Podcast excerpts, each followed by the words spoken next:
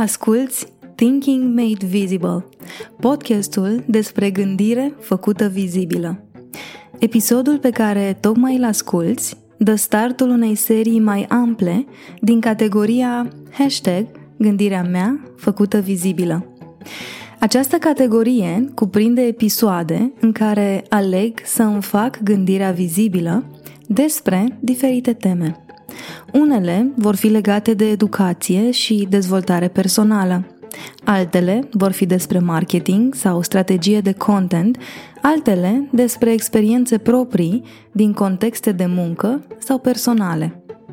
Pe scurt, îmi doresc să folosesc aceste episoade drept oportunități ca să-ți arăt idei, principii și procese în care cred sau pe care le folosesc. Dacă e prima dată când asculti Thinking Made Visible sau prima dată când auzi numele meu, trebuie să știi că munca mea de zi cu zi este despre strategie și dezvoltare de business prin content marketing. De aceea, pe profilul meu de Facebook sunt mai multe discuții despre aceste subiecte și împărtășesc periodic din ce știu și ce fac. Seria căreia îi dăm startul azi are mai multe episoade și a pornit de la o postare în care mai multe persoane mi-au adresat întrebări despre strategie, content și campanii. Am organizat acele întrebări în funcție de teme și în baza lor urmează câteva episoade care sper să-ți placă și, mai ales, să fie suficient de practice încât să-ți folosească în munca ta de zi cu zi. Audiție plăcută!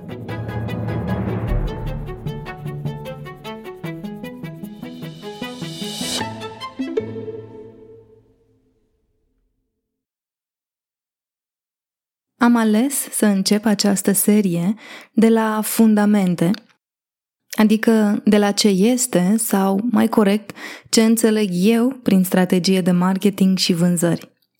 Robert, unul dintre cei care au adresat întrebări despre această temă pe Facebook, a observat că fac o diferență între strategia de marketing și cea de vânzări și mă bucur să explic cum văd eu lucrurile, de ce le văd așa și cum le folosesc în munca mea. Încep cu începutul. Pentru mine, Strategia este un plan macro în care organizez toate resursele disponibile și obiectivele pe care îmi doresc să le ating.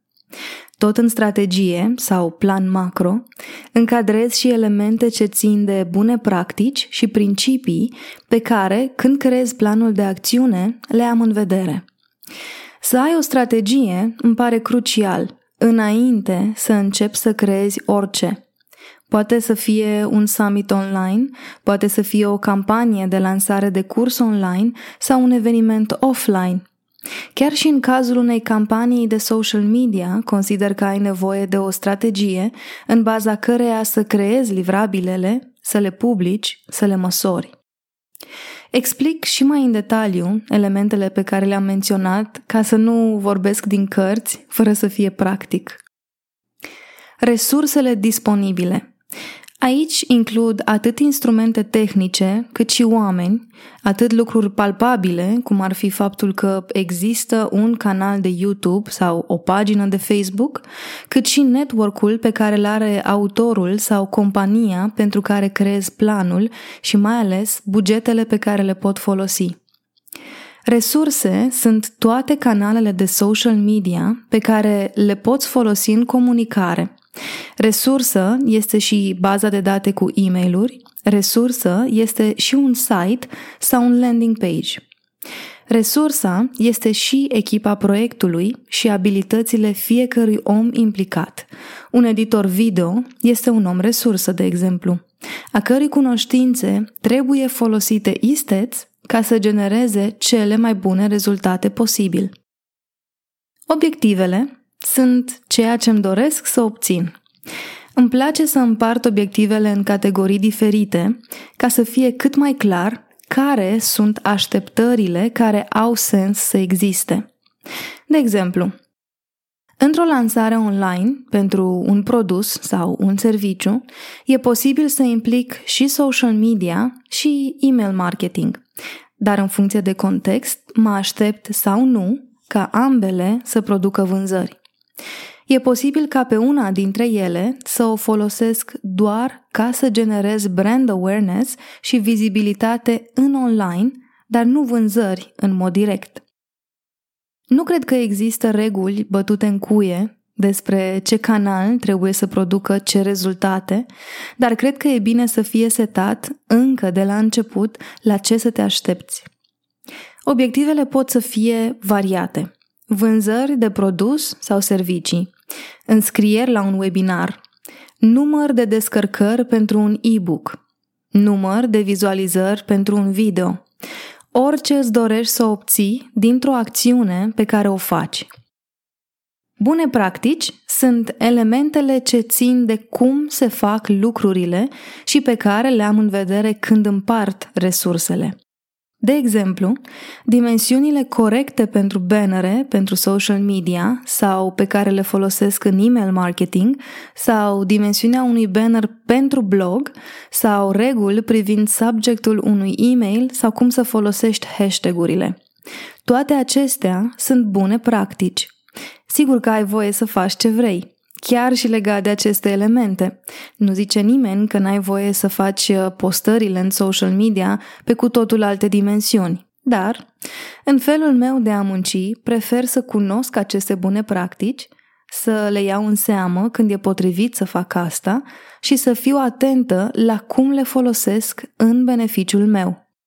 Principii, ultimul concept pe care l-am menționat, sunt de fapt detaliile de finețe pe care le am în vedere în fiecare strategie și au legătură cu principiile mele, dar mai ales cu principiile clientului meu.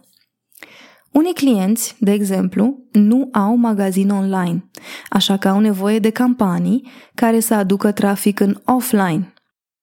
Alții nu au LinkedIn și nu își doresc. Asta pentru că au motivele lor. Am avut clienți care și-au bazat afacerea pe email marketing doar, iar alții care n-au absolut deloc o bază de date. Am clienți care nu fac reduceri, de fel, și am clienți care sunt ok să facă reduceri.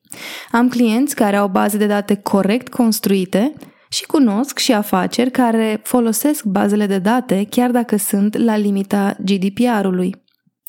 Ca să construiesc o strategie, Trebuie să înțeleg care sunt principiile clientului și pe care e musai să le am în vedere când gândesc orice plan gândesc. Strategia de marketing cuprinde, din punctul meu de vedere, toate planurile, acțiunile și livrabilele ce au legătură cu promovarea unui brand. În strategia de marketing intră strategia de email marketing, strategia de social media, strategia de advertising, strategia de community building, dacă e cazul. Strategia de vânzare, în schimb, e diferită de cea de marketing prin obiectivele pe care le are și prin livrabilele de care ai nevoie pentru ca vânzarea să aibă loc. Dacă în cazul strategiei de marketing să vând înseamnă să obțin un like sau un share legat de ceva ce am postat în social media, în cazul strategiei de vânzare, rezultatul final sunt banii clientului care ajung în contul celui care vinde. Așadar, e un pic diferit. Într-adevăr, toate acțiunile au scopul sau au diferite obiective pe care e bine să le știu și să le marchez ca fiind împlinite atunci când ele sunt împlinite. De asta există o diferență între acțiunile care sunt de marketing și acțiunile care sunt acțiuni de vânzare. Dacă e să vorbim despre formatul clasic de funnel, eu cred că marketing este ceea ce se întâmplă în top of funnel și în middle of funnel. Posibil, în funcție de strategie, să fie cuprinsă chiar și partea de sus a bottom of funnel. Iar vânzare, cred eu, este ceea ce se întâmplă în bottom of funnel, adică ultima secțiune în care ajunge un client, punctul după care el ar trebui să ia decizia de a cumpăra sau de a face acțiunea pe care vrei tu să o facă. Și ca să fiu și mai clară, marketing este tot ce fac eu acum. postări pe social media și pe profilul meu personal, pe pagina de Facebook Thinking Made Visible, episoadele de podcast și prezența mea la webinarii sau interviuri diverse. Vânzare va fi ce voi face când voi lansa un produs, un curs sau un serviciu. Acțiunile de marketing pregătesc terenul pentru ca atunci când are loc vânzarea, procesul să fie cât mai scurt. M-a mai întrebat Robert, care este punctul tău de bază de la care pornești strategia? Iar răspunsul meu este că pornesc de la o colecție de puncte. Mai precis, pornesc de la resurse. Indiferent că e vorba despre un proiect pe care îl încep de la zero sau unul care deja funcționează bine, încep de la resurse. Consider că e important să începi de la ce ai deja ca să pornești motoarele, cum îmi place mie să spun. Iar după ce motoarele pornesc și observi cum funcționează rotițele, toate, între ele, începi să te gândești la noi resurse de adăugat în plan. În munca mea, de cele mai multe ori, sunt un străin care se alătură unei echipe sau unui brand și intervin în ceva ce deja o echipă de oameni făcea și poate că făcea bine. Dacă aș demonta tot ce au făcut ei înainte, dacă aș crea planuri pe cu totul alte resurse, dacă aș uita de partea umană din strategie și procesul de creare a uneia, îmi pare că aș uita că nicio strategie nu va produce nimic dacă oamenii care o vor implementa nu vor sau nu le place sau nu o agrează sau nu au chef. De asta, când pornesc de la resurse, adaug în listă toate canalele de promovare folosite deja, toate canalele de vânzare folosite deja, toți oamenii implicați în procese, particular ce le place sau la ce sunt buni oamenii din echipă sau în cazul brandului personal, la ce e bun și îi place să facă omului pe care îl reprezint. Când, în funcție de ce limită, validezi strategia abordată. E o întrebare la care a trebuit să fac pauză, să mă uit în trecut și să observ când fac asta. Iar răspunsul este cât se poate de sincer. Validez orice strategie pentru că m-am format să iau din fiecare partea bună și în cazul în care din punct de vedere al banilor, de exemplu, nu iese, iau din context lecțiile. Uite, îți dau un exemplu pe care l-am întâlnit de mai multe ori. Am creat un webinar. La prima lansare a mers foarte bine și ca număr de înscrieri și în timpul prezentării și ca rezultate în vânzări. A doua oară, din ambiția de mai mult, am făcut mici modificări. În prezentarea de pe ecran am pus două-trei slide-uri în plus. În minutele dedicate vânzării am adăugat două-trei beneficii în plus. În ofertă am schimbat culoarea nu știu cărui buton. Am făcut toate astea din dorința de a îmbunătăți ceea ce făcusem prima dată. Doar că a doua oră n-a mai ieșit așa de bine. Pare să că îmbunătățirile, cu ghilimelele de rigoare, n-au adus îmbunătățiri. Unele dintre ele, sau combinația dintre toate, au făcut ca al doilea webinar să nu mai aibă același succes la partea de prezentare și rezultate în vânzări, chiar dacă înscrierile au fost la fel. Teoretic, nu se confirmă strategia celui de-al doilea, dar practic, aleg să învăț din asta că prima formă, felul în care era prezentarea, felul în care arăta oferta în prima prezentare, energia din prima prezentare sunt elemente mai potrivite decât planul 2. Așadar, am validat strategia de la primul webinar. Am învățat din nereușita celui de-al doilea. L-aș considera pe al doilea un eșec? Nu. Mi-aș fi dorit să fi produs mai mulți bani? Categoric da. Dar dacă aș fi considerat că a fost un eșec, aș fi trăit constant într-o dezamăgire, pentru că atunci când începi să faci lansări în online, îți dai seama că nimic din ce a fost ieri valabil nu mai este fix în aceeași formă valabil azi. Să măsor rezultate este, din punctul meu de vedere, o combinație între cifre și măsurători tehnice, pragmatice, dar și intuiția ta. Tu, ca om, ai puterea să dai sens sau nonsens unui context în care un plan strategic a produs sau nu rezultatele pe care ți le doreai. Așadar, aleg să validez într-o formă sau alta fiecare strategie pe care o aplic. Uneori o validez prin faptul că împlinesc obiectivele pe care le-am setat în avans, iar alteori o validez prin faptul că m-am expus acelui context și am învățat din el, și eu și clienții mei. Închei aici primul episod din seria celor despre strategie și despre ce muncește Mădălina în fiecare zi. Mă bucur că Thinking Made Visible a ajuns în acest punct, în care hashtag gândirea mea făcută vizibilă cuprinde informații despre ceea ce fac împreună și pentru clienți de-ai mei. Thinking Made Visible este un podcast viu, un podcast care nu are o singură temă, nu are o singură direcție. Îți spuneam asta în manifesto, episodul de început al acestui podcast. Sper să-ți facă plăcere să asculți și această serie, care schimbă direcția primelor 5 episoade și îți aduce în prim plan gândirea mea despre strategie. Scriem pe pagina de Facebook sau Instagram cum ți s-a părut acest episod. Vreau să știu dacă ți-a adus în perspectivă idei noi pe care poate le vedeai altfel până acum. Sau, dacă e vreo informație din el pe care o vei folosi în munca ta de zi cu zi, spune-mi, te rog, sunt curioasă. Te invit să dai subscribe în orice aplicație asculți acum – Urmează și alte episoade din această serie și mi-ar plăcea să le asculți pe toate pentru ca informația să se lege și să îți aducă claritate. Mulțumesc pentru timpul tău. P.S. Vin și cu o rugăminte care nu are legătură cu mine sau cu acest podcast, dar are legătură indirect cu noi toți.